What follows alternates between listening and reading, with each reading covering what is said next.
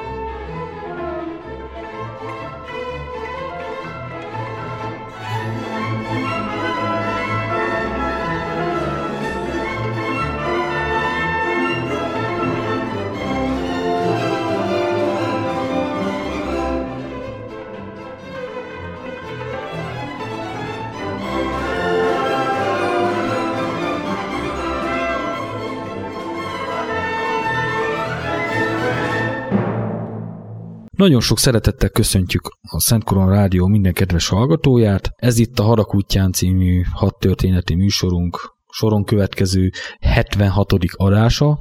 Vendégem továbbra is Babus Zoltán hat történész, és folytatjuk előző héten megkezdett beszélgetésünket, amely Magyarország 1944-es hadszintéré válása, illetve a Magyar Királyi Honvédség szerepe a magyarországi harcokban. Én is tisztelettel köszöntöm a kedves rádióhallgatókat. Hát ha jól emlékszem, ott hagytuk abba a múlt adás folyamán, hogy kiugrottak a románok ebből a háborúból, és ennek köszönhetően 1944. augusztus 26-a után megindulnak a hadműveletek Magyarország ellenében is. Mai beszélgetésünk során mindenképpen szót kell ejtsünk a székelyföldi, illetve erdélyi harcokról, a visszavonulás vészteres időszakáról, majd pedig az ezzel párhuzamosan meginduló a dél-erdélyi hágókat lezárandó hadműveleteink felemlítését, amelynek keretében a Torda környéki utolsó magyar támadó hadműveletről, illetőleg főleg az arat környéki offenzíváról kell, hogy beszéljünk, és mindezeken túl azért szót kell, hogy ejtsük majd a debreceni páncélos ütközetről, amely a Kurszki páncélos csatát követően a második világháború második legnagyobb páncélos összecsapása volt itt a Magyar Alföldön. Annyit még beszéljünk azért az Árpád vonal, hogyha belefér még itt a, persze, az adásba. Persze. Azt el kell mondani, hogy az Árpád vonalak előtt az ezer éves határok mentén volt az úgynevezett Szent László állás, az egy ilyen felvételi állás volt, amely a visszavonó magyar csapatoknak egy utolsó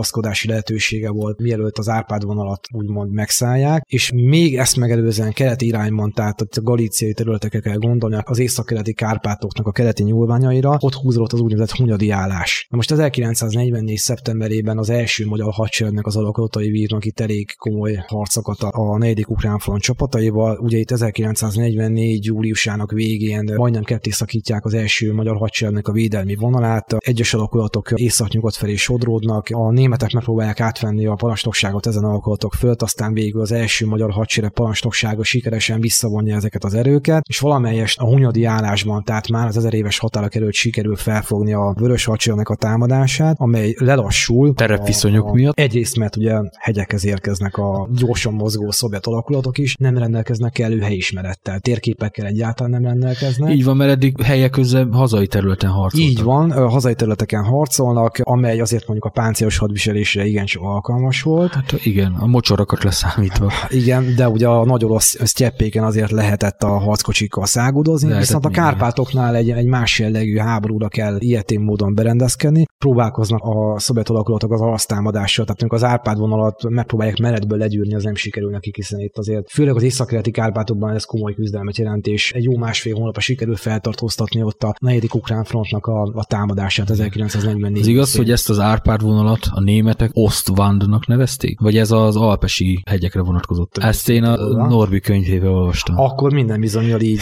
így kell, hogy legyen. Most azt, hogy milyen erők védik itt a Kárpátokat, hogy az északkeleti Kárpátokban az első magyar hadsereg alakulatai vannak a, az Árpád vonal térségében, az egyes völgyzáró betonerődöknél úgynevezett határvadász erőszázadok, portyázó osztályok, kisebb egységek, amelyek körkörös védelemre vannak berendezkedve, kellő számú páncélelhárító fegyverrel, gyalogsági nehéz Ezt akartam kérdezni, hogy mennyire voltak fegyverzettel ellátva. Maguk az erődök is olyan módon voltak kiképezve, hogy szinte nem is tudták kilőni azokat a szovjet tüzérséggel, hiszen olyan vastag betonfalakat kellett. Így van, meg mondjuk hegy mögé, vagy hegy oldalba belőni, balisztikusan sem feltétlenül egyszerű. vagy pedig speciális hegyi lövegekkel lehetett volna ezt ugye megoldani. Illetve a légierő nagy arányú bevetésével. Így van, de minek utána ugye a Kárpátokban uralkodó időjárási viszonyok nem nagyon tették lehetővé a légierőnek a tömeges alkalmazását. Ez volt a szerencséje mondjuk az első magyar hadseregnek is, hiszen Vereszkénél, illetve a Tatárhágó térségében nem került sor nagyobb mérvű szovjet légi tevékenységre, ezért meg tudták szilárdítani a védelmüket, és ezen a védelmen akadnak föl a negyedik ukrán frontnak a csapatai. És itt egy másik nagyon fontos dolog, hogy a páncéle lehárítás, mint olyan. Mert ugye azt gondoljuk, hogy az ember előttől egy páncéltörvágyút is kilövi a T-34-es. Na most sajnos a Magyar Királyi Honvédség nem csak gépesítettség szempontjából, nem csak harckocsik szempontjából, és nem csak hanem, repülőgépek Így van, hanem a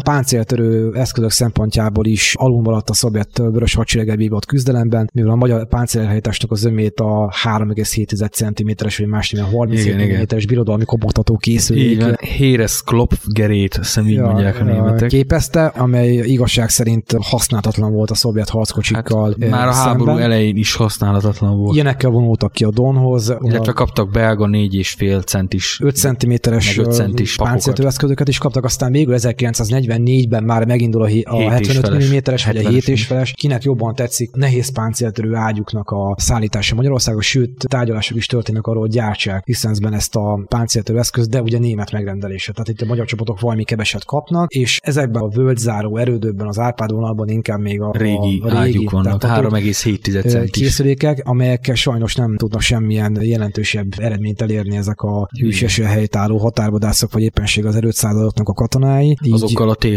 T-34-esekkel szemben, amik egyrészt a háború alatt folyamatosan javított típusok, és egy megerősített ágyúval, 85 mm-es ágyúval vannak már akkor felszerelve. Igen, ezek már ugye az újabb kategóriához, per 85. 85-ösök, hogy ezek már az a kategóriához tartoznak. Ezek már a párduc ellen is közelebbről hatásosak voltak, szóval mind mennyiségbeli, mind minőségbeli fölényben vannak. Csak hogy egy adattal érzékeltessem, hogy, hogy milyen volt a különbség a magyar és a szovjet páncélosok technikai paraméterei között, vagy lövészaki tulajdonságait tekintve. Voltak nálunk a közepes és a nehéz tulán harckocsik, a nehéz tuláról annyit el kell még mondjak, hogy két és feles löveggel rendelkeztek, ráadásul rövid csövű löveggel, aminek ugye az volt a hátránya, hogy a, a lövedéknek a kezdősebessége alacsonyabb volt. Ezáltal és ezáltal a páncél átütő is így van. van. És addig, amíg egy T-34-es másfél kilométeres távolságból vígon át tudta lőni a közepes és a nehéz tulán harckocsit, addig a magyar gyártmányú tulán harckocsik azok 4, illetve 600 méter távolságból tudták bizonyos dolgokat figyelembe véve kilőni ezeket a T-34-eseket, inkább itt a kevésbé páncélozott részeket tudták kilőni, tehát a motortérre kell gondolni, tehát frontálisan nem tudták kilőni. Így van. Mert eleve olyan volt a páncéltestnek a kiképzése, olyan volt a 45 fokban megdöntve. hogy lepattantak páncéltörő lövedékek ezekről a homlokpáncélokról. Akkor ez beszéltem. ugyanúgy igaz volt a páncéltörő lövegek tüzére is, nem csak a harckocsi ágyúké. Persze, ez így van. Tehát a lényegében a 7,5 centis alatt nem is nagyon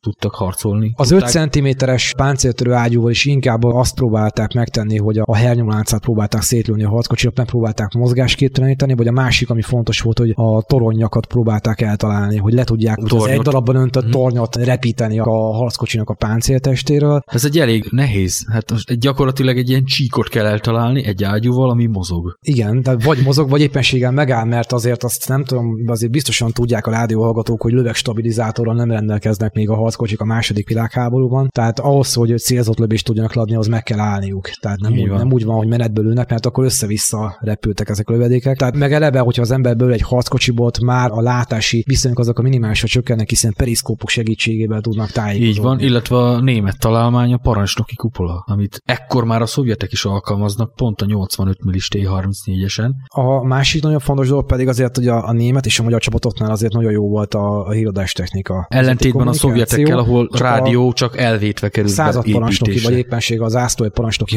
harckocsiban voltak. El kell mondani azért nálunk is a kezdetek kezdetén ilyen toldikat alkalmaztak 1941-ben, hogy zászlójelekkel próbálták meg irányítani a, a harckocsikat, és hát bizony például 1940. július 13-án Antonovka és Filnovka térségében így lőttek ki 6 darab tódi könnyű harckocsit a szovjet páncéltörő tüzérek a Jászberényi 9. kerékpáros harckocsi zászlói kötelékéből, hogy először kilövik a század parancsnoki harckocsit, akinek a parancsnoka megpróbálja zászlójelekkel a többiek tudomására hozni, mi történt, de hát a füsttől nem látják, és belemennek a páncéltörő lövegetnek a tüzébe, és így, így még no. másik öt harckocsit kilőnek. Ugye kérdeztél azzal kapcsolatban, hogy, hogy milyen volt a magyar alakulatoknak, a, ezeknek a, az erőd alakulatoknak a fegyvezeti ellátása. Illetve Itt, a visszavonult alakulatoknak, akik már valamilyen szinten le voltak harcolva. Most azért egy-két dolgot tegyünk ugye itt tisztából. Az Igen? első magyar hadseregnek a kötelékébe tartozott a második páncélos hadosztály, Kecskemét Szeglét környéki alakulatokból verbuválódtak, ugye ez a harmadik harckocsi ezred volt gyakorlatilag,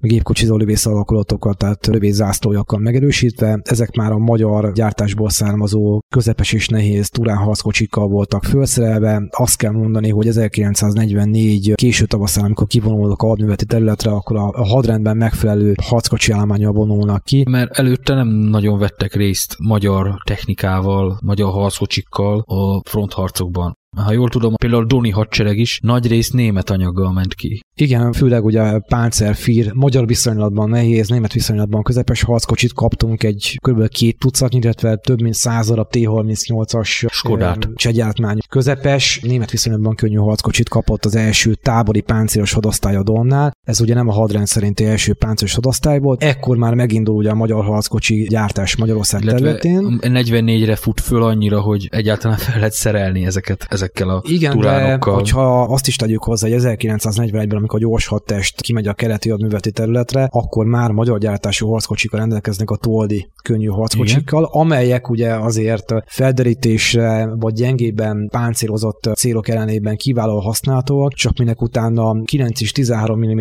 között mozog ezeknek a harckocsiknak a páncélvastagsága. Ezeket igazából gyalogsági nehéz lőszerrel is át lehet könnyedén lőni, ráadásul 2 cm-es nehéz puskával és Gebayer géppuskával van ellátva a Toldi, tehát a németek valóban kellő jogossággal hívhatták és csúfolták papírpáncel Kampfwagen, tehát papírharckocsit, a, a Tódi könnyű harckocsit. Ezek már 1941-ben is leszerepelnek. Na most azt azért ki kell hangsúlyoznunk, hogy a Magyar Királyi Honvédség döntően nem a szovjet kolosszus elleni háborúra készült van, egy korábbi műsorban már elmondtuk, hogy technikailag mi a kisantant államok ellen fegyverkeztünk. Így van. Románia és Csehszlovákia ellen, de azon belül is inkább Csehszlovákia ellen. Ugyanis Csehszlovákia rendelkezett olyan ipari kapacitással, amely egy olyasfajta gépesített modern hadsereg felállítását lehetővé tette, amit aztán a németek 38-ban egy egyszerű megszállással elvettek tőlük, és a sajátjukból olvasztottak. Így van, erre nagyon jól utaltál, tehát ha megnézzük, hát a románok nem rendelkeztek semmilyen jelentős. Csak gyalogsági fegyvereket. Vagy éppenséggel. De azok is mind a cseh licencből származó. Egyedül a cseheknél volt harckocsi gyártás. Meg a harci repülőgyártás. Tehát ahogy a magyar királyi hadsereg az nem a Szovjetunió ellen készült háborúra, és aztán amikor 1941-ben belépünk ugye a hadviselőfelek sorába, mondhatok ez a németek, amikor már felértékelődik hogy a kisebb szövetségeseknek a szerepe, illetve a, ugye az élőerőnek az alkalmazása, akkor fűtfát ígérnek, hogy majd ilyen páncéltörő fegyverekkel, olyan harckocsikkal látnak el bennünket. Ez a Donnál bosszulja meg magát az első alkalommal, ugye 42-43-ban. 44-ben helyek közel kapunk már német adanyagot, hiszen páncélfír harckocsikat, egy-két tigris harckocsi is érkezik hát már az első. A tarcai hadsereg. Ervinék kapnak. Igen, a, a pont a harmadik harckocsi ezred. Azt hiszem von Mansteintől ajándékba ilyen leharcolt tigriseket, amiről majd szintén egy külön műsorban fogunk beszélni, meg ha jól emlékszem, 44 2014 őszére tehető az a bizonyos átfegyverzési egyezmény is, amit a németek írattak alá velünk, miután nekünk a saját gyártású anyagunk egy része elveszett a fronton, nem tudtuk pótolni, a másik felét meg az angol szászok még a gyárban lebombázták, ezért gyakorlatilag valamivel föl kellett szerelni minket is, mint utolsó szövetségest. A, ugye az angol száz stratégiai bombázások miatt a magyar hadipar, ugye főleg a Csepeli Weissmann művek, vagy a Győri hát üzemek, a, a Duna repülőgépgyár, és sorolhat során még a nagyon fontos hadipari üzemeket, ezek gyakorlatilag kiestek. Lerettek radírozva. Például a Győri üzemben azt mondták az első nagyobb bombázás után, mert négy vagy öt nagy bombázása volt Győrnek, hogy a hadipari megrendelések 80%-át nem tudják leszállítani. Nem csak a gyártó üzem pusztult el, hanem a már legyártott fegyverek is elpusztultak. Na most ez az egyik dolog. A másik az, hogy azért gondoljunk abba bele, hogy ugye a harcoló csapatokat valamilyen úton, módon el kell látni tartalékalkatrészekkel. Most itt gondolok a páncélosokra. Erre van egy nagyon kiváló példa, hogy a, az 1940 mintájú közepes turán harckocsi, amely nagyon jó harckocsi volt magyar viszonylatban, 4 cm-es harckocsi ágyúban felszerelve, egész jó pneumatikus erőátvitel és fékrendszerre rendelkezik, jó a páncél páncélvédettsége. Ez már egy modernebb lépés ugye a magyar haditechnikában, illetve a magyar páncélos csapatnemnek a fejlesztésében. Én nagyon sok olyan emberrel beszéltem, akik ilyen harckocsikon szolgáltak, és elmondták, hogy volt egy nagyon nagy hibája, hogy négy hadiüzemben gyártották ezeket a Turán harckocsikat, ami azt jelentett, hogy amikor megvásároltuk a csehektől a, ennek a harckocsinak a Szóval a ezt is a csehektől vettük, igen, igen. gyártási jogát ugye 1940 folyamán, akkor több mint 200 módosítást hajtottak végre a magyar tervező mérnökök ennek a harckocsinak a tervrajz anyagán, amivel magyar torziós rugókat építettek be, megváltoztattak bizonyos összeszerelési módozatokat. Ennek köszönhetően ez a négy hadi üzem négyféle módon kisebb változtatásokat eszközölt ki, tehát négyfajta turán harckocsi volt a magyar páncélosok alkalmazásában, és nem volt mindegy, hogy melyik gyárból érkezik az utánpótlás. Ezeknek az alkatrészei nem voltak csereszabatosak, fogalmazzunk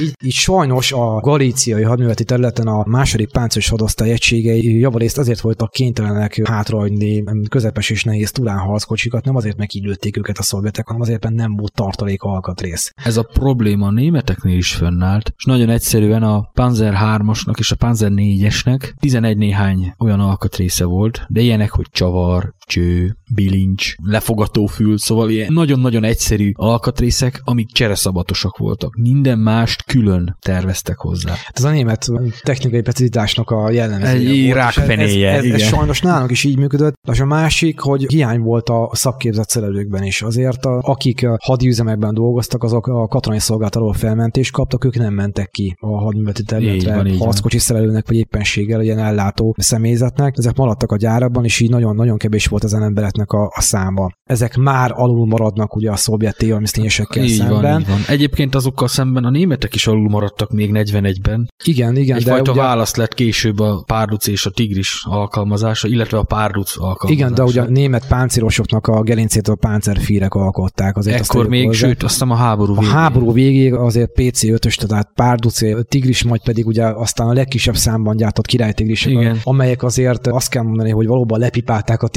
T-34-eseket sajnos ugye nem rendelkeztek De még a, már kellő mennyiségben. Volt egy ütközet, azt hiszem Szadomi térségében, ahol a nagy ágyúk, hogy mondják ezt, hogy El Clasico, amikor összecsaptak a szovjet nehéz páncélosok csúcsai, a IS-2-esek és a királytigrisek. Az összecsapásnak az lett a vége, hogy 13-4-re a szovjetek nyertek. Szóval a királytigris ennyire volt sajnos használható. Ezután a kis hardveres kitérő után most elmegyünk egy kicsit zeneszünetre, és utána folytatjuk.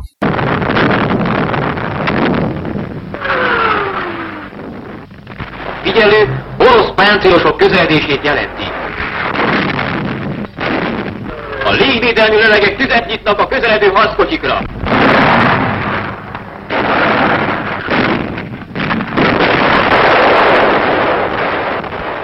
A vörös hadsereg túlnyomó rész nehéz páncélosokkal támad a magyar harci térben. A T-34-es legveszedelmesebb ellenfele a Baba. Egy másik T-34-es.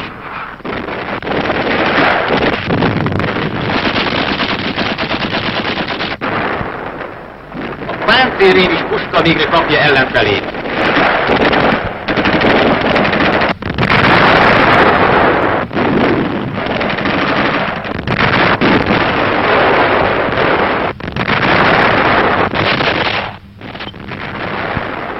Oldali égő harckocsiból menekülnek.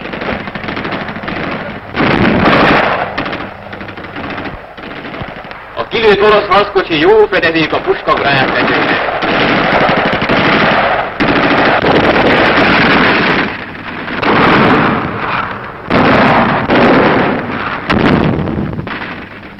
Páncélromboló járőrünk munkában.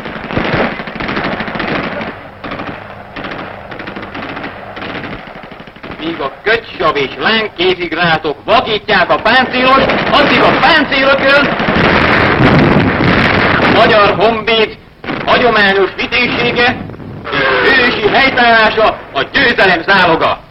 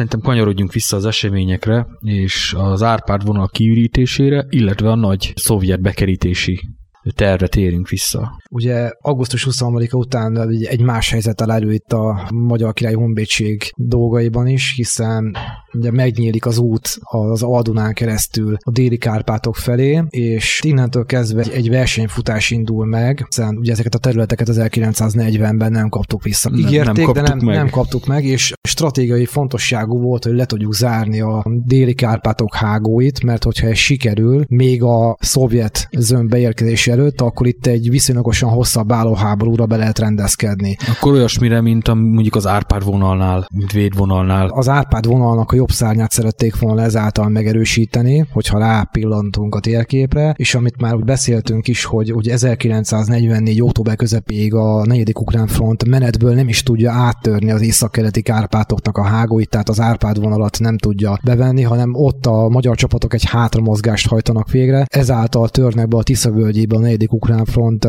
páncélos erői, és próbálják meg a gyűrűt csap felé Igen. kiszélesíteni, hogy a délről támadó második ukrán front páncélos ékeivel egyesülve csap térségében bekerítsék ugye a magyar első hadsereget, az Erdély második hadsereget és a visszavonó félbe lévő német nyolcadik hadseregnek a maradékát.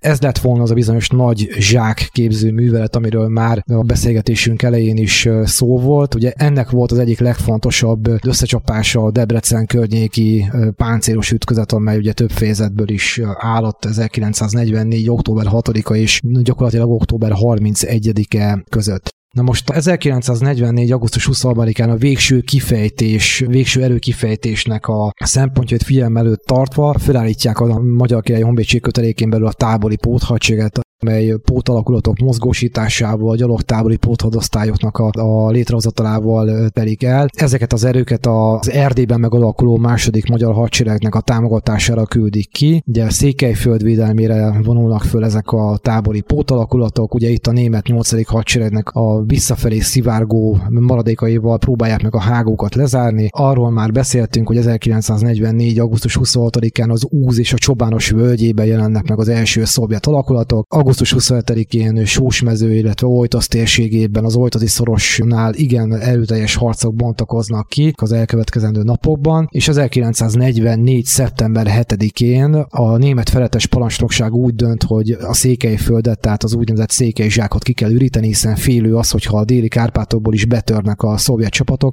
akkor itt zsákba varják az itt védekező német és magyar erőket ekkor indulnak meg ugye az itteni alakulatoknak a kivonulási műveletei a Maros vonalára, tehát itt próbálják az újabb védelmi vonalat megszilárdítani. Ugye ezzel párhuzamosan német támogatást remélve dönt úgy a magyar vezérkar, hogy le kell zárni a délerdélyi hágukat, és ennek keretében indul meg 1944. szeptember 5-én a tordai támadó hadművelet, az erdélyi második hadseregnek a részvételével, némi német támogatással. Ezt akartam kérdezni, hogy nem németek irányították ezt a támadást, hanem önálló magyar kísérletként működött, és az itt lévő német erők is magyar alárendeltségben támadtak? Magát a támadó hadműveletet, amely igazából a Magyar Király Honvédség utolsó utolsó önálló támadó jellegű hadműveleteből volt. Dánaki Veres Lajos vezérezredes a második magyar hadsereg, az Erdély második magyar hadseregnek a parancsnoka volt az, aki ezt a támadást indította meg 1944. szeptember 5-én. Ahogy már mondottam volt, az volt a céljuk, hogy lezárják a délerdélyi hágókat, azzal, hogy a Székelyföldet kiürítik a német és a magyar alakulatot. Tehát a, gondoljuk el, hogy azért a második erdélyi hadseregnek igen széles volt az arcvonala,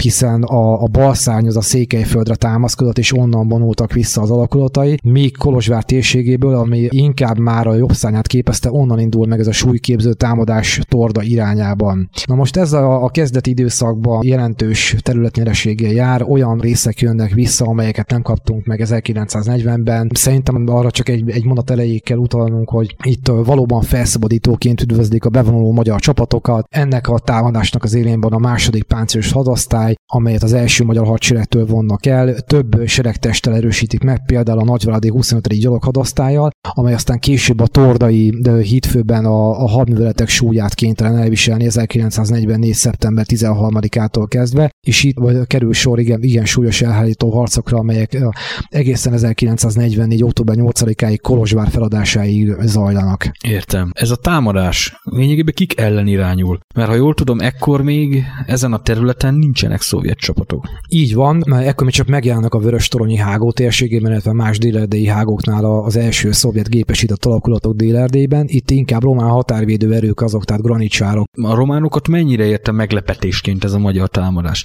Fel voltak-e készülve arra, hogy átállva a szovjetek oldalára Magyarország ellen már egy támadó hadművelettel indítanak?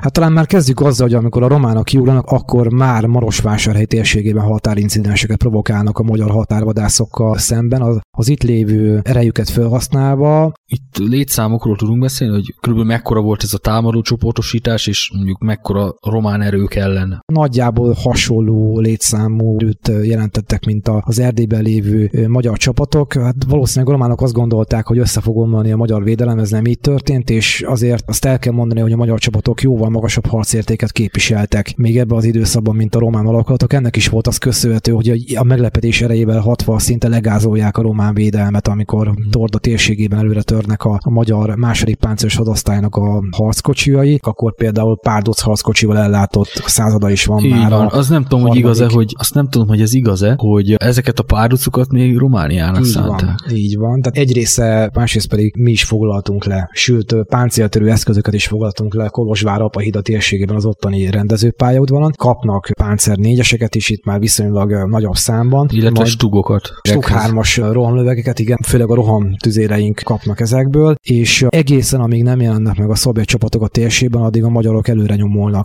amikor már megjelennek az első szovjet páncélos ékek, akkor dönt úgy a Hólósi Kuti László vezérő, nagy a 25. nagyvádi gyaloghadosztálynak a parancsnoka, hogy Torda térségében az aranyosra támaszkodva az egy nagyon kiváló adottságú rész, hogyha már jártak arra a kedves rádióhallgatók, hogy ott próbálja feltartóztatni a magaslatok mentén az előretörő szovjet és román csapatokat, ami sikerül is neki több héten keresztül.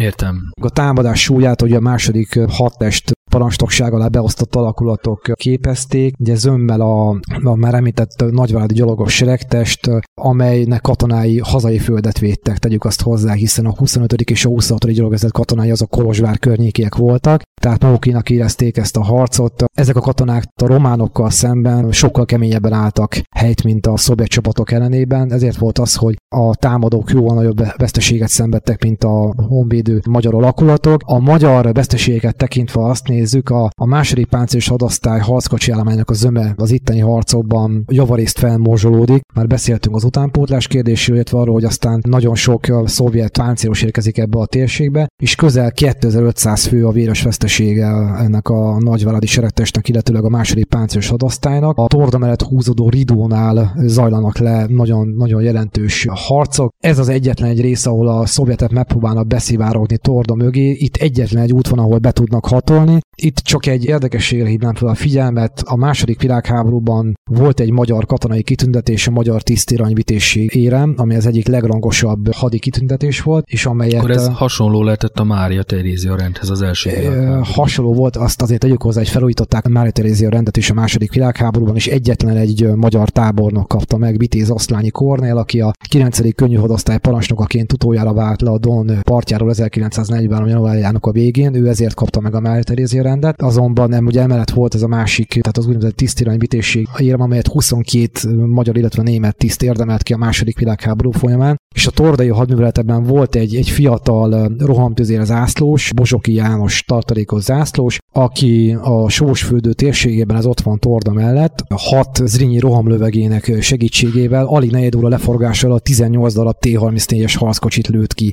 és ezért kapta meg a tisztirany vitézségi érmet, és tegyük azt hozzá, hogy nagyon, nagyon bölcs előrelátással Bozsoki zászlós beengedte, vagy erre a terület részre a szovjet páncélosokat, kilőtte az első, majd pedig az utolsó szovjet harckocsit, és ezáltal egyesével, mint hogyha a gyakorló tére lett volna, tudta kifüstölni ezeket a szovjet harckocsikat, és így tudott egy igen súlyos veszteséget okoz az előre nyomuló szovjet csapatoknak de lehet itt mellette például Böszörményi Géza ezredesről, a tordai védőről beszélni, aki szülei sírjától alig pár száz méterre halt hősi halált, vagy Rex Zügel Árpádol, aki szintén kapott tisztiránybitéségérmet, és még a, a sorta folytathatnánk. Ott van például Siprák László őrnagy, aki utoljára hagyja el Tordát zászlójával is fedezi a magyar csapatok visszavonását. Itt egyéni hőstettek sora születik azt kell, hogy mondjam, hiszen ekkor már nem babra megy a játék, hanem a magyar csapatok megpróbálják feltartóztatni a szovjet és a román alakulatokat, nem akarják azt, hogy zsákba varják őket, és az Alföld egy hatalmas katlanként legyen a későbbiek folyamán a magyar és a német védőknek a temetője.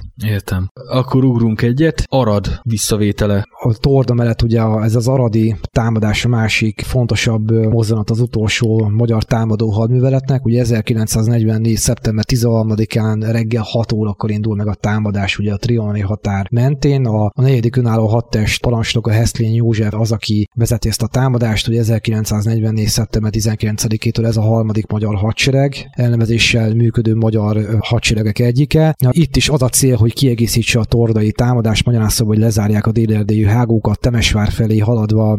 Septében összeszedett magyar alakulatokról van szó, kisebb német támogatásra indulnak meg. Itt van az első páncélos hadosztálynak a bevethető, hát azt kell mondani, hogy, hogy, hogy egy erős zászlóaj köteléke, hiszen ez nem a hadrend szerinti első páncélos hadosztály, itt már jóval kevesebb turán, toldi harckocsit tudnak összeszedni ehhez a támadáshoz, hiszen 1944 nyarán a toldik, turánok többség az, az első hadseregben lévő második páncélos hadosztálynak a kiegészítésére vonult ki. Tehát itt már csak töredék erők, az első táborébb huszár pótezred vesz a támadásban, majd később kapnak a, a negyedik hadtest alakulatai támogatást, így az EGRI 20. gyaloghadosztály érkezik be ebbe a térségbe, 44. szeptember 10-án este 19 órakor aradott épp közút és vasúti hidakkal birtokba veszik a magyar csapatok. Kik védték Aradot? Hát a román határól alakultak védték, Igen. akik az első puskaszóra szinte megfutnak. Azt kell mondani, hogy ellenállás nélkül sikerül bevennünk Aradot. Arra sincs idejük a románoknak, hogy felrobbantsák a hidakat, hidakat visszakizárakat létesítsenek, egyszerűen megfutnak a magyar csapatok elől. És itt a Hesztényi József altában, hogy elkövet egy nagyon súlyos hadászati baklövést, hogyha szabad így utólagosan a hat történész egésznek az értékelésével élnem, hiszen Igen. amikor bevonulnak Aradra a magyar csapatok szeptember 13-án, másnap ahelyett, hogy a támadást kiszélesíteni, illetve továbbfejleszteni az összes működőképes magyar harckocsit visszavezénylik Aradra, hogy ott díszemlét tartsanak a magyar csapatok hát, fölött. De hát, hogy mondjam, a frontvonal ott van még 10 kilométerrel arrébb, nem? Igen, ott van, de minek utána még a környéken ugye vannak szétvert, illetve hát visszafelé vonuló román egységek. Heszlényi gondol egy merészet úgy gondolja, hogy erőt kell demonstrálni, hogy mi mekkora erővel rendelkezünk, és ezért felvonultatja a meglévő páncélos erőit. Hát egy, egy támadás kellős közepén neki állni ünnepel. Támadás kellős közepén, ráadásul az első páncélos hadosztály egységeit sajnálatos módon nem úgy alkalmazzák, mint ahogy az a páncélos hadbesülésben elő van írva, hiszen ezeket később aztán század kötelékre vagy szakasz kötelékre szétbontva beosztják megosztják a gyalogsághoz, ezáltal felmorzsolják az egyetlen ütőképes páncélos seregtestjét a harmadik magyar hadseregnek. Ez később meg is fogja magát bosszolni. Ugye 1944. szeptember 17-én, 18-án itt is már, már Temesvár felől szovjet élekbe futnak bele a magyar támadó honvéd alakulatok. Akkor Temestvárt nem is sikerül elérni? Nem, nem sikerül elérni. Világos pankot a térségében szenvedjük az első súlyosabb páncélos vereséget a, a szovjet erők ellenében ezt követően már csak Arad védelmére korlátozódik ugye a harmadik magyar hadseregnek a harctevékenysége. Itt van egy újabb jelentős magyar fegyvertény, amely azért kevésbé ismert a rádióhallgatók előtt. Pénzes puszta térségében a, a honfogadó magyaroknak a taktikáját alkalmazva az első, bizony, az első páncélos hadosztály bevethető Turán harckocsiai több mint 22 vagy 23 T-34-est tesznek harcképtelen német zuhanó bombázó, tehát stukák támogatásával. Na most ez nem a Rude féle akció volt, amikor stukával a géptípus stimmel, de ezek már csatarepülő szerepkörben alkalmazott stukák. Méghozzá úgy, hogy van kettő darab 37 millis ágyú a szárnyán, és harckocsik ellen használják őket. Mm. A helyzet az, hogy zuhanóbombázók is voltak még ekkor, meg ez a csatarepülő stuka is működött. Hát például van a Deutsche Wochenschau, a német filmhíradó, ott külön fejezetet szenteltek ennek a fegyverténynek, illetve annak, amikor Budapest fölött hasonló szerepkörben működött ez a fajta Erik Rudel féle alakulat, aki önmaga azt hiszem 200 fölött pusztított el, ezzel a stukával harckocsit. Uh-huh. Én nem tudom, én úgy olvastam, hogy ebben a ütközetben is Rudel stukái vettek részt, de hogyha csak zuhanó bombázó szerepkörben, az attól függetlenül még nem változtat a ténye, hogy ezt a 21 néhány T-34-es... És ráadásul ugye ezt úgy könyvelték el, hogy a, a Tulá harckocsinak volt egy nagy sikere, igazából ez őket csak csalinak használták föl, hiszen akkor már tudták, nem érnek fel a t szemben. Itt a Károly vonalra húzták föl ezeket a t amely harckocsiknak a, a panastokai nem is tudták, hogy merre felé járnak, tehát nem rendelkeztek térképekkel, és az ott lévő harckocsi akasztó árkok felé csalták maguk után ezeket mm. a mhm. t és amikor megkerülték ezeket hátul, akkor kezdték el egyesével kilőni ezeket a harckocsikat, így kaptak egy német légitámogatást, illetőleg a magyar tüzérség is részt vett ebben. A, Mármint a páncélelhárító tüzérség? Nem, a rendes távoli tüzérség. Aha, direktbe fordított ágyukkal? Arra már nem emlékszem konkrétan, de azt tény is való, hogy magyar tüzérségi támogatást is kértek el.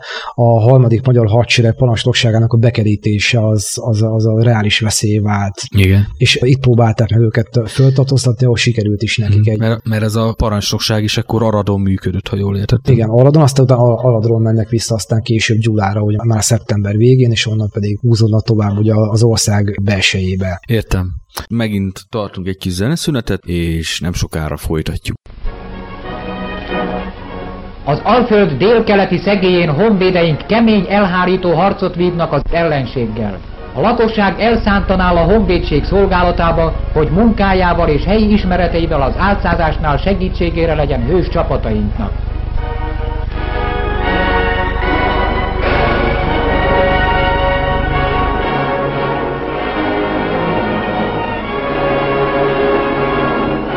Megindul az ellentámadás.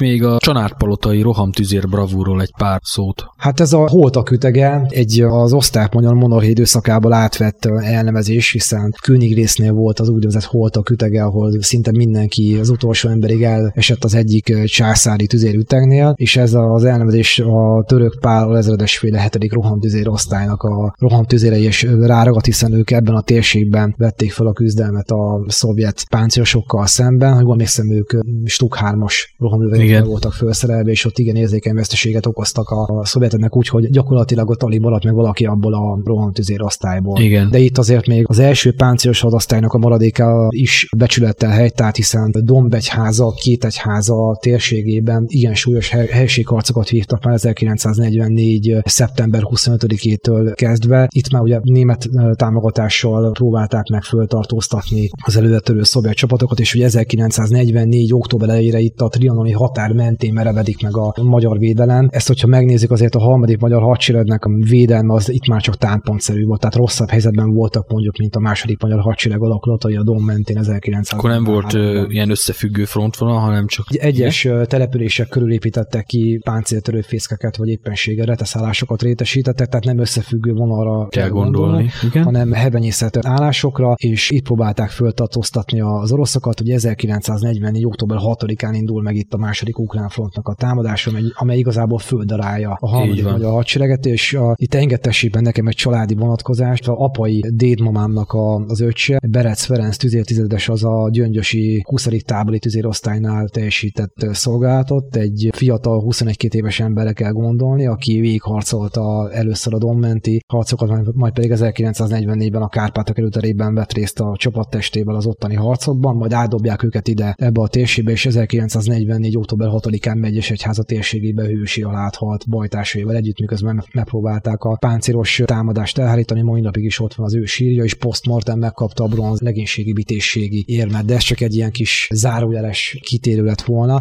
Itt az volt a helyzet, hogy már annyira elégtelen erőkkel rendelkezett a harmadik magyar hadsereg, hogy nem tudták felfogni a szovjeteknek a támadását. És Még ilyen halogató helységharcokban sem? Igazából nem. Egy-két napig tudták őket feltartóztatni, és inkább a Szentes Csongrádi hídfőben sikerül őket egy kicsikét feltartóztatni. Tehát 1944. október 8-ára már szinte a Tisza vonalára zárkóznak fel a szovjet csapatot, tehát itt már a szolnoki hídfőnek a szerepe értékelődik fel a magyar védelem szempontjából, illetve ugye a, a Szentes Csongrádi Tisza hídfő. Jegyezzük azért meg jól, hogy ez a támadás, tehát amelyik megindul a második ukrán frontnak a támadásának az egyik legfontosabb célja az, hogy Nyíregyháza, Debrecen, Csap irányába támadva próbálnak meg kapcsolatot létesíteni a negyedik ukrán front páncélos ékeibe, és itt tudják zsákba varni, ugye az Erdélyben még ott regett a második hadsereget, a nyolcadik hadsereg. Tehát a félig visszavonulásból lévő. Itt van egy település, ugye Nagyvárad, amely nagyon fontos kulcs szerepet játszik ebbe az időszakban, hiszen a debreceni... a debreceni páncélos ütközet egyik első fejezet fejezete a nagyváradi Nagyvárd harc. környéki harcok, amelyről azért azt el kell mondani, hogy amíg ugye a harmadik magyar hadseregnek az állása, hogy felsodrítják a, szovjetek és már elérnek a Tisza mentére. Itt a Tisza mögött próbálják meg a kivérzett alakulatokat valamilyen szinten összegyűjteni, a védelmet megszilárdítani, ekkor a németek is támadásra készülnek. Így van, ekkora Ez... már egy dél-keleti irányú támadásba gondolkodnak. Johannes Friesner vezérezedes a német dél hadsereg csoportnak a, a parancsnoka az, aki döntemelt a támadás mellett. Ugye szeptember végén végétől már elkezdik az erőket gyűjteni, és az ő elképzelésük az, hogy az a Debrecen, Nagyvárad, Nagyszont a terepszakaszon támadva kihasználják a terep lehetőségeket, és megpróbálják ugye az Erdély hegyek közé beszorítani a, a már betört szovjet és román egységeket, és itt próbálnak meg egy hosszabb, úgymond állásháborúra berendezkedni. Több páncélos seregtestet vonnak össze a térségben, és úgy tervezik, hogy, hogy valamikor október tájékán indítják meg a támadást, de ugye ebbe robban bele az október 6-ai második ukrán frontféle támadás, amely aztán aztán ezeket a német elképzeléseket felborítja. Így van, és a két támadó alakulat a magyar alföldön találkozik egymással. Páncélos találkozó harcoknak a tömkelegét kell elképzelni. Nagyon leegyszerűsítve a magának a Debrecen, illetve Nyíregyháza a környéki páncélos hadműveleteknek a történéseit. Ugye ez október 6-a és október 31-e között zajlik le. Itt a szovjetek le akarták másolni a, a német villámháborús taktikát. Elég jelentős páncélos erővel rendelkezett ez Meg a... Elsősorban ilyen gyorsan mozgó alakulat. Igen, itt a Priev és a Gorska féle lovas gépesített alakulatokra kell gondolni, azonban azt nem szabad elfejtenünk, hogy a szovjet parancsnoki, illetve tisztikarnak az öme az nem olyan jellegű kiképzést kapott, mint a német páncélos tisztek. Illetve aki ilyet kapott, a Stalin a 38-as, 39-es Jezsovcsina alatt egész Bizony. egyszerűen kivégeztette. Bizony, tehát a magyarán szóval addig, amíg mondjuk, mondjuk, mondjuk egy, egy német támadás, vagy egy ellenlökés időszakában az azt kivitelező német um, parancsnokoknak csak az irányelveket adták meg, illetve hogy mely terepszakaszokat. Meg az úti célokat. Igen, vagy háromszeglési pontokat kell, hogy elfoglalják. Ezzel szemben a szovjet alakulatok tisztének szinte a szájba látták, hogy mit hogyan kell csinálniuk, és hogyha kiesett a parancsnok ebből a támadási gépezetből, a katonái nem rendelkeztek olyan nagyfokú mozgásszabadsággal, vagy kezdeményező készséggel, mint például a német alakulatoknak a, a tanái. Így van. Ebbe közrejátszott az is, hogy a szovjet katonai felsővezetés döntési mechanizmusa nem egy személyi döntésen alapult, hanem ott volt ilyen döntési kabinet, több tiszt vagy több tucat tiszt döntött el egy darab parancsot, aminek nagy előnye az, hogy mondjuk egy nagyobb támadás előtt megfontoltan ki lehet minden dolgozni, mikor, hol, ki, hogy lesz, mint lesz, merre megy, merre támad. Viszont egy gyorsan változó és pergő harci cselekményben ez a fajta döntési mechanizmus túlságosan lassú, és ott tényleg ilyen frontvonalbéli rommelekre van szükség, a rendelkezésre álló erőt azt úgy ossza be, ahogy ő jónak látja. Ha jól tudom,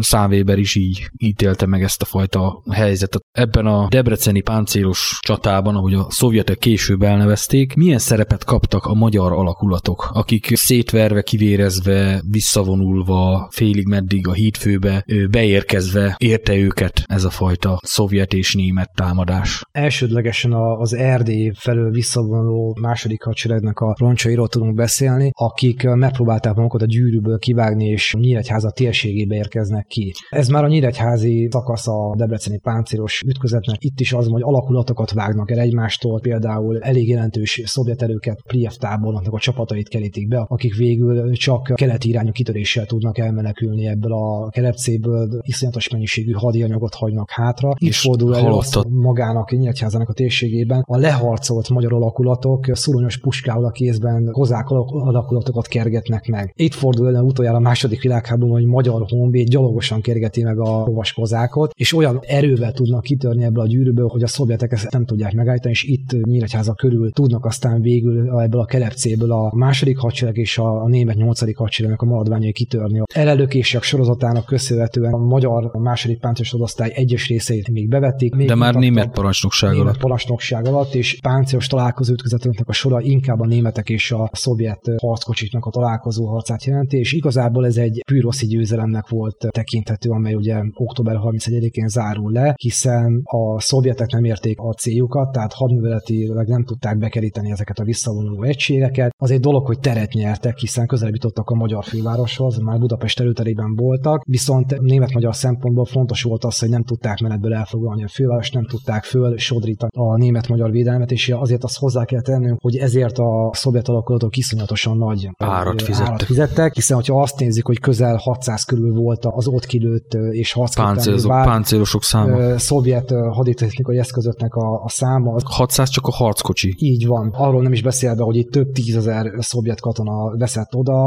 az értelmetlen támadásnak köszönhetően. Maga a támadás nem volt értelmetlen, csak hát a németek is támadtak, és lényegében egyik faluról a másikra, egyik községből a másikba ilyen helységharcokra kényszerítették ezt a gyorsan mozgó, meg hát ilyen orosz település szerkezethez szokott alakulatot. Hát azt tudjuk, hogy Oroszországban két város között, vagy két falu között 50-100 kilométer van. Itt 5-10 kilométerenként volt egy falu, ahol egy újabb reteszállás van. Mikor azt hiszik, hogy itt felszámoltak egyet, a következő faluban már megint ott van egy általad is említett hevenyészet, páncél elhárító Ilyen, ilyen, lesállás, ilyen gócpontokat hoznak létre, ráadásul ugye a házak többsége nem fából épült, hanem vályokból, vályokból vagy éppenséggel. a géppuska golyó ellen még véd valamit. Igen. Már gondoljuk csak azt meg, hogy 1944. októberében szembesülnek először azzal a szovjet csapatok, hogy hát itt azért Magyarországon másfajta háborúra kell fölkészülni, itt másfajta életkörülmények Igen, ez vannak. nem romániai sétagalop. Így van, a szovjetek több mint 84 ezer katonát vesztettek. A miénk vesztesége, tehát a német nagyobb veszteség az olyan 11-2 ezer főre. Hát Tehát, és én úgy kb. tudtam, hogy csak a miénk volt 11 néhány ezer, a németekkel együtt volt ilyen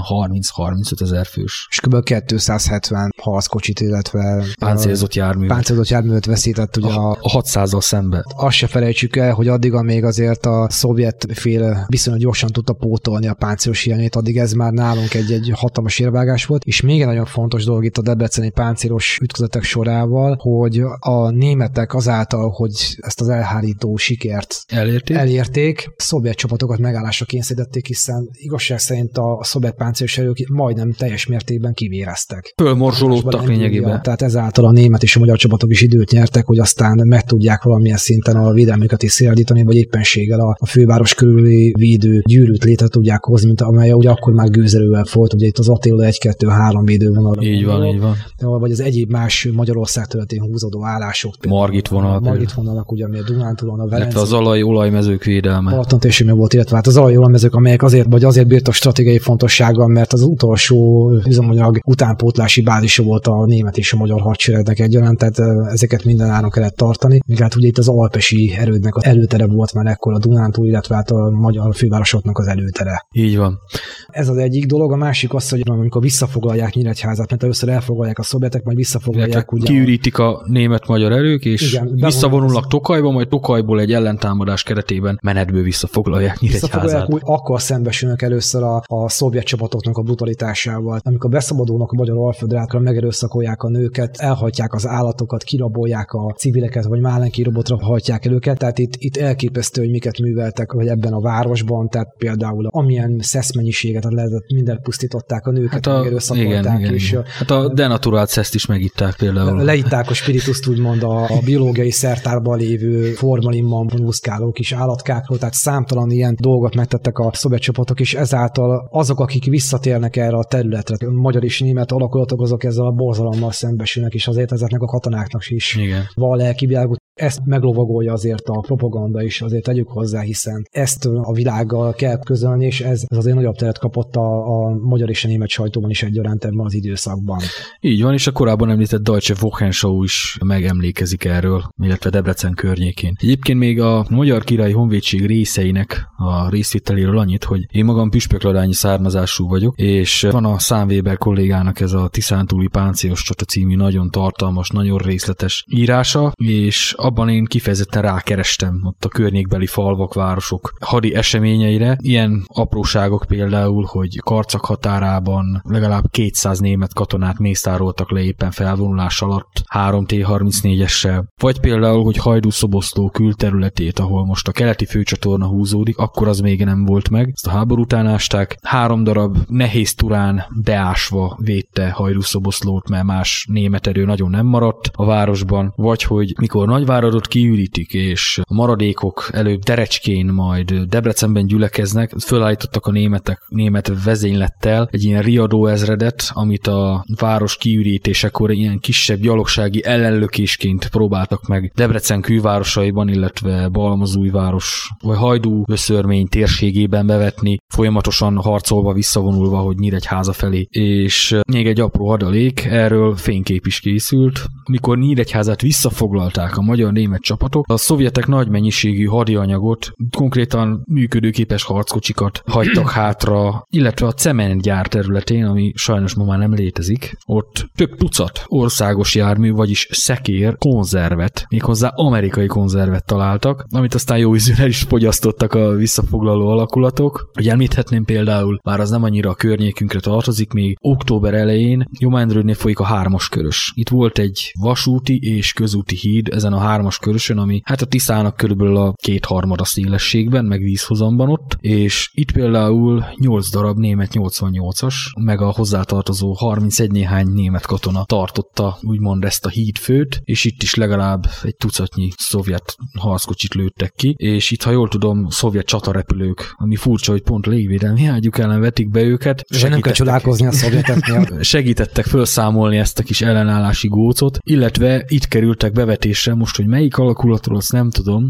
M4A2-es amerikai Sherman harckocsikkal volt felszerelve. Ezt onnan tudjuk, hogy ebből hármat kilőttek a védők, és ezek még ott voltak hónapokon keresztül. És akkor már fel is vezethetnénk a budapesti támadó harműveletet is, de sajnos most elfogyott a műsoridőnk. Megköszönjük a hallgatóknak a figyelmet, hogy ezen a két adáson keresztül is figyelemmel kísérték műsorunkat. Neked is megköszönöm a részvételt. Szerintem fogunk még így leülni, beszélgetni. Hát én is köszönöm szépen a meghívást, és nagyon bízom benne, hogy ezzel a kis beszélgetéssel sikerült a laikus érdeklődők figyelmét is fölkelteni, és én arra biztatok mindenkit, akinek a rokonságában vagy az ismertségé körében van olyan idős bácsi, aki esetleg katona volt a háborúban. És még életben van. Vagy Levente korú volt, és még él, nyugodtan üljön le bele, faggassa ki, beszélgessen vele, mert valószínűleg olyan dolgokat fog tőle hallani, amelyeket a történelemkönyvekben, vagy akár az ilyen hat történelmi jellegű összefonolóban nem nagyon fog megtalálni. Így van. Szerencsére a levéltárban, meg az irattárakban számos katonatisztnek a visszaemlékezése olvasható, mint ahogy például ebben a Debreceni támadó hadműveletről szóló könyvben is számos főtiszt, egyszerű katona, páncélelhárító tisztnek olvasható. Olyan jellegű visszaemlékezése, amely például Arad kiürítésekor ilyen szívszorító hangulatban íródik. A műsor letölthető a letöltések rovatban, ugyanitt meg is hallgatható, illetve ismétlések formájában a műsorúságban írottak szerint szintén meghallgatható. A jövő heti viszont hallásra. Viszont hallásra. Föl a Szent Háborúra. Petőfi Sándor verse. Itt a próba. Az utolsó nagy próba. Jön az orosz. Jön az orosz, itt is van már valóba. Eljött tehát az utolsó ítélet. De én attól sem magamért, sem hazámért nem félek. Miért félnénk az ítélet napjától? Féljenek ők, kik viselik magukat oly galádul, kik rátörtek az ártatlan magyarra. Most veri meg az Úristen mindenható haragja. Föl hazámnak valamennyi lakója. Ideje, hogy tartozását minden ember lerója. Ki a házból, ki a síkra emberek. Most az egész Magyarország legyen egy nagy hadsereg. Sok az orosz, nagy a száma, mi haszna? Több lesz ott a magyar, talán száz is jut egy oroszra. És ha volnánk kevesebben, mint azok, hála Isten, minket hív a világ, hogy magyarok. Ne féljetek, gyermekink, ne féljetek. Nem szúr által dárdájával a vadkozák titeket. Feleségünk, kedvesünk, ne sírjatok. Idegenek ölelése nem tesz csúfot rajtatok. Si apáink, anyáink, szent halottak. Sírotokon ellenség ne tapodjon, nem tapodhat. Inkább vesszen ki nemzetünk egy szálig, dagadjon föl kifolyt vérünk árja az ég boltjáig. Minden, ami szent előttünk kockán van, ha a világ támad is meg, győznünk kell egy csatákban. Ha milliónak el kell veszni, vesszen el! Ki fogna most fukarkodni életével, vérivel? És te Isten, magyarok nagy Istene, légy népeddel, hű népeddel, jó népeddel, légy vele, tedd hatalmat fiaidnak lelkére, világdöntő haragodat fegyvereink élére.